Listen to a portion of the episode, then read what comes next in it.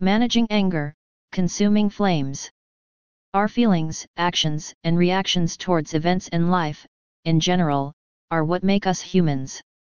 Sadness, fear, excitement, anger, and happiness are natural reactions throughout the day. However, when certain reactions are too prolonged, it might be an alert for underlying issues and might cause further problems. Being extremely angry and being unable to control rage is exhausting and will cause harm to ourselves and others around us. Anger is an acid that can do more harm to the vessel in which it is stored than to anything on which it is poured. Mark Twain. So what causes anger? When should we get help and how? 1 causes.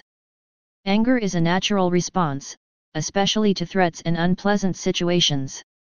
The mind organization explains the natural causes as threats, feeling powerless, unfair treatment, other people not respecting us, and feeling attacked. The effects of anger on the mind and body vary.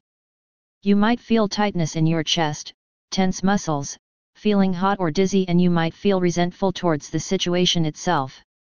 A survey done by the Mental Health Foundation found that 32% of people had a close family member with troubles controlling their anger and 28% of people worry about their anger and its intensity. The reaction towards a certain event varies from a person to another.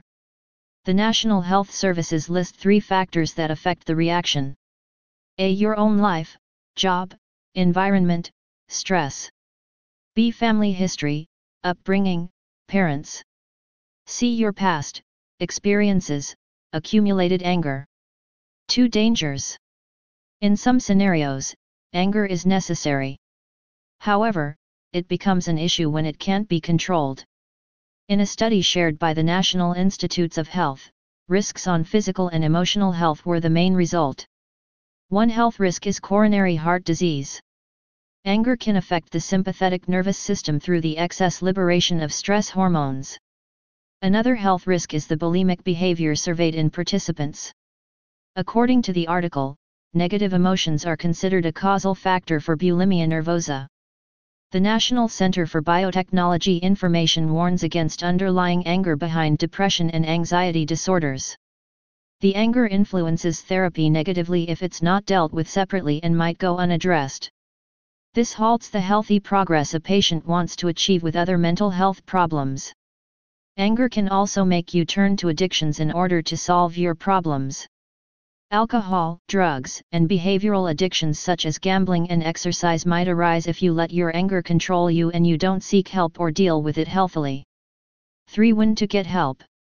Since we're now aware of the dangers, it's clear to see why sometimes we need to ask for help about our anger.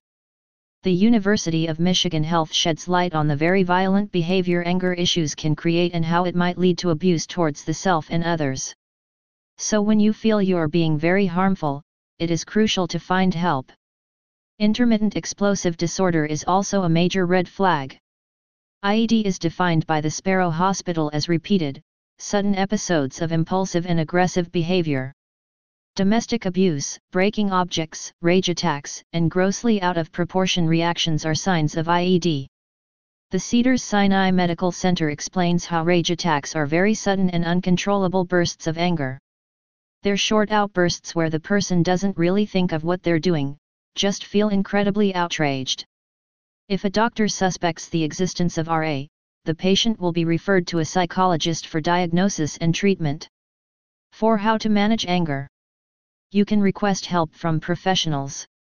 Harvard Health sheds light on the importance of cognitive behavioral therapy. It combines cognitive restructuring, coping skills training, and relaxation training.